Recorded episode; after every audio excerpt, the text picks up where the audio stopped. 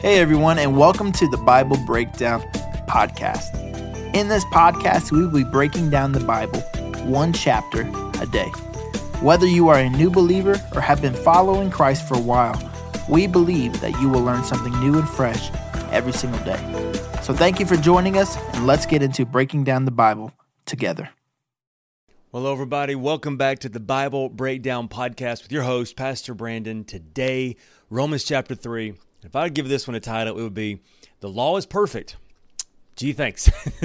if I didn't realize how bad a person I was, now I do. So thank you so much. We're going to look at the reason why God gave the law, the, the Old Testament first five books of Moses, why that's important, and why it also stinks at the same time. But as always, if you like what we're doing here, make sure you like, share, and subscribe the video. Make sure you hit that that subscribe button, just knock it in the face. And also, if you're listening to this on the podcast, you are my favorites. I love you so much. Make sure you are sharing this as well. You are posting it on the social medias, all the things. Leave us a five star review. Go to Facebook to the Facebook group Bible Breakdown Discussion, and I would love to know what you were getting out of this. I have this picture in my mind. So while we're messing around with this new style. I have this picture in my mind of you and I sitting across the coffee table, sharing a cup of coffee, and just gushing about God's word together.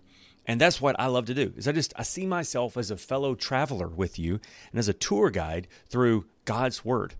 God has written this to reveal himself to us. He's inspired his word to reveal himself. And so why wouldn't we want to read his word?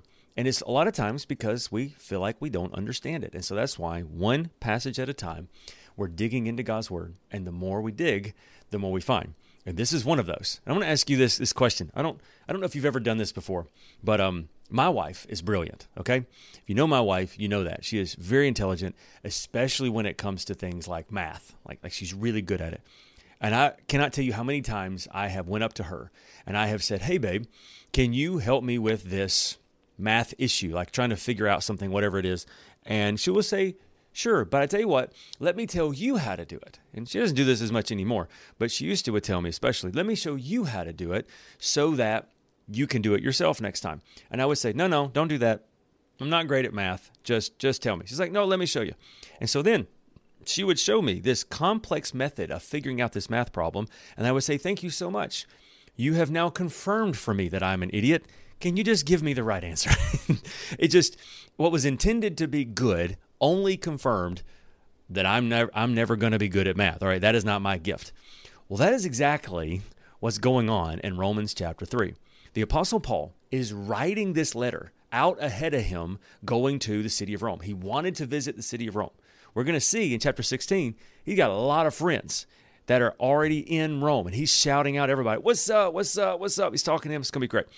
But before that, he is sharing with them, this is the gospel. This is the good news the theme of Romans is that the greatness of God, the beautiful thing about God and all creation, is that the Creator came for all of us. And so he has to start off with it being bad news before he can get to the beautiful thing, which is the Creator came for all of us. So in chapter one, he says, Hey, you know what?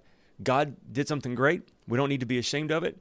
But at the same time, what we do need to be ashamed of is that at some point, all of us turned from God by doing all these horrible things. Chapter 2 yesterday was saying that those who don't have the law have no excuse. Those that do have the law have no excuse.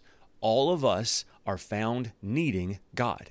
And then what he's going to do today is in chapter 3, he's going to say, God's faithful, and that he gave us the law, but we're going to see what he gave us the law to do, and then he's going to talk about the beauty of Christ. So let's dive into this. So if you have your, your NLT Bible with me, you got your coffee cup ready, let's dive into God's word together and let's read this. And we see, um, just, I just, let's just get into it. It's going to be great. Chapter 3. Then what's the advantage of being a Jew? Is there any value in the ceremony of circumcision? To which all guys are like, uh, yeah. Let's talk about that for a minute. Verse two, 2 Yes, there are great benefits. First of all, the Jew is entrusted with the whole revelation of God. In other words, the five books of Moses, the Torah, the, the law of God, where God made a covenant with mankind. Chapter 3, or verse 3. True, some of them were unfaithful, but just because they were unfaithful does not mean that God will be unfaithful. Of course not. Even if everyone is a liar, God is true. As the scriptures say about him, you will be proved right in what you say, and you will win your case in court. But, some say, our sinfulness serves as a good purpose, for it helps people see how righteous God is. Isn't it unfair then for him to punish us? This is merely a human point of view, and the answer is stop being an idiot. of course not. Like, imagine that for a moment.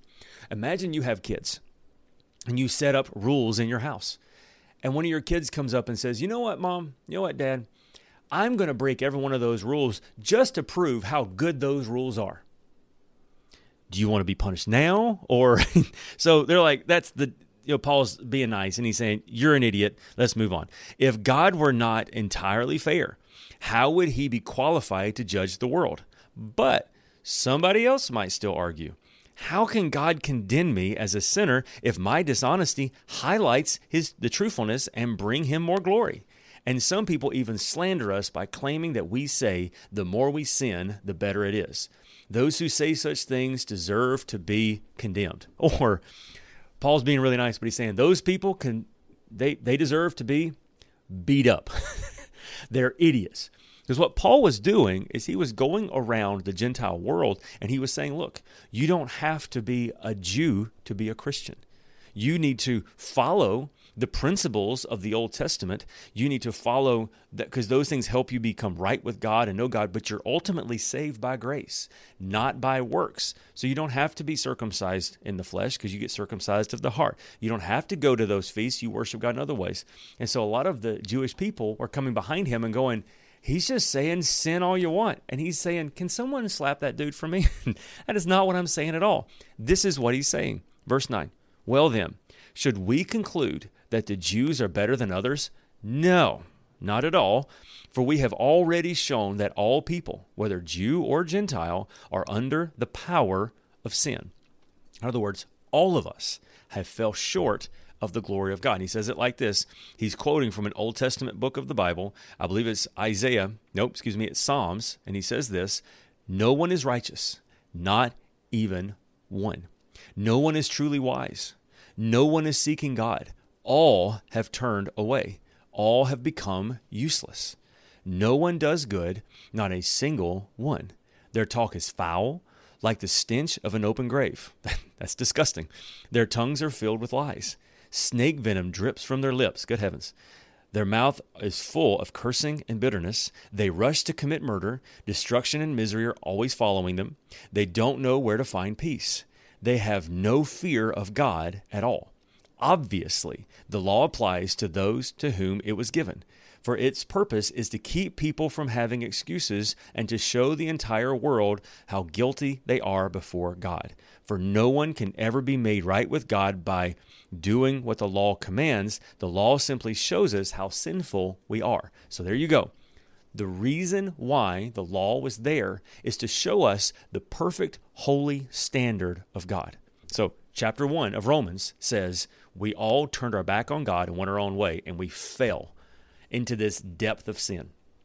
Chapter 2 says, not only do we fall in the depth of sin, but it's not just Jews, it's not just Gentiles, it's everybody.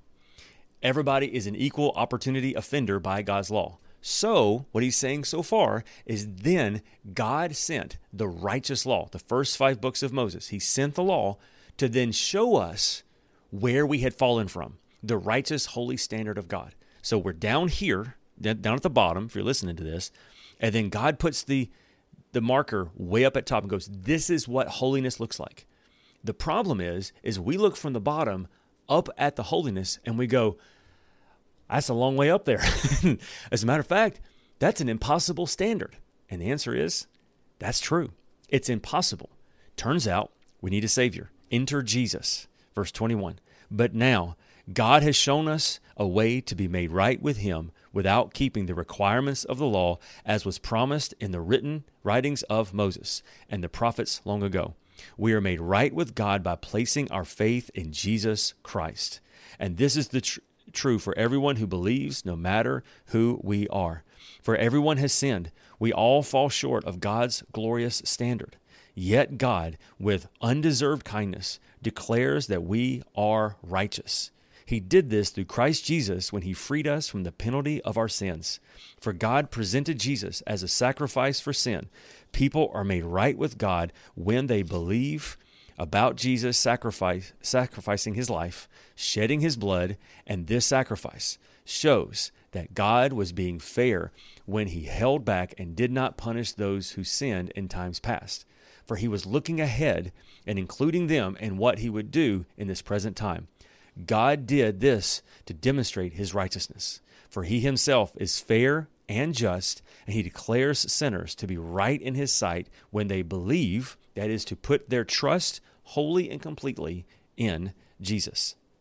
Can we boast then that we have done anything to be accepted by God? No, because our acquittal is not based on being perfect, obeying the law, it is based on faith.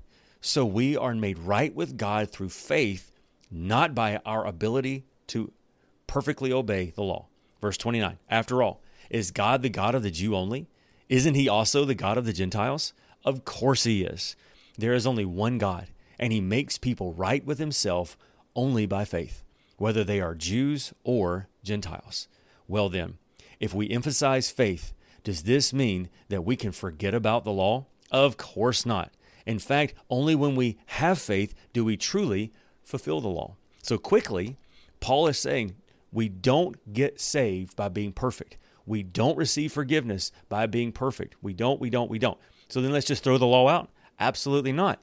It's the law that helps us understand what God's holy standard is. So then, once we are free from our sin, we're able to walk toward that holy standard, not so that we can be received, but because we already have been. He's talking about some deep stuff here. So let's review and we'll finish up our time together. Chapter 1 Everyone turned their back on God, everyone fell into this depth of sin. Chapter 2 Doesn't matter who you are, Jew or Gentile, all have fallen short of the glorious holy standard of God. Chapter 3. Then God sent his law to show us how far we had fallen, not to shame us, but to show us what perfection looks like, so that we would look up and realized we needed a Savior. Then came Jesus. Jesus, who became that perfect sacrifice for us, so that by putting our hope in Him, allowing His perfect sacrifice to wash away our sin, we could then be made right with God through our open, open declaration of faith in Christ Jesus. That doesn't mean we throw away the law. It just means now the law becomes the way we live out our faith with God, not so that we can have faith in God. So, what do we do with this? I think the main thing that we do is we realize that we need a Savior. We need Jesus. Jesus didn't come to make us feel better, He came to bring dead things to life. Salvation is not deciding, salvation is declaring and giving our lives completely over to Him. It's the idea of, get with me the mental picture of someone who is drowning in the ocean. They're drowning in the ocean, and someone throws out a life preserver to them. Well, they can just believe that that life preserver is there, or they can cling to it with everything that they have. Jesus isn't interested in just you just believing that he exists, or even that he's God. But what are you going to do with that belief? What we do is is we cling to him with all of our heart, say I need salvation. We declare him openly and allow him to wash away all of our sin. And if you've allowed Christ to do that, God has become the righteous, holy standard for you. And so now you get to run after him. You get to live in his kingdom. You get to pursue holiness, not so that you'll be received by him, but because you already have been. And that's the glorious good news. That the most beautiful thing in all the creation is that the Creator came for us. Let's pray together. Father, thank you so much for your goodness. Thank you for sending your Son to die on the cross for us, to be that righteous, holy standard that we couldn't attain to. All of us listening to this at some point in our life have sinned. We want to admit it, God, we've sinned many times. But you, God, did the thing that we couldn't do. You were the perfect sacrifice. You washed away our sin. You made a way for us to be made right with you so that we could live in your presence. And we celebrate that today. In Jesus' name we pray. Amen. Amen. One of the beautiful things ever is that in all of creation, the Creator came for us. And his word says this in Romans chapter 1, verse 16. It says, For I am not ashamed of the good news about Christ. Why? Say it with me. It is the power of God at work, saving everyone who believes. I hope you have a good time reflecting on this and re- reflecting about God's goodness. And I will see you tomorrow for Romans chapter 4.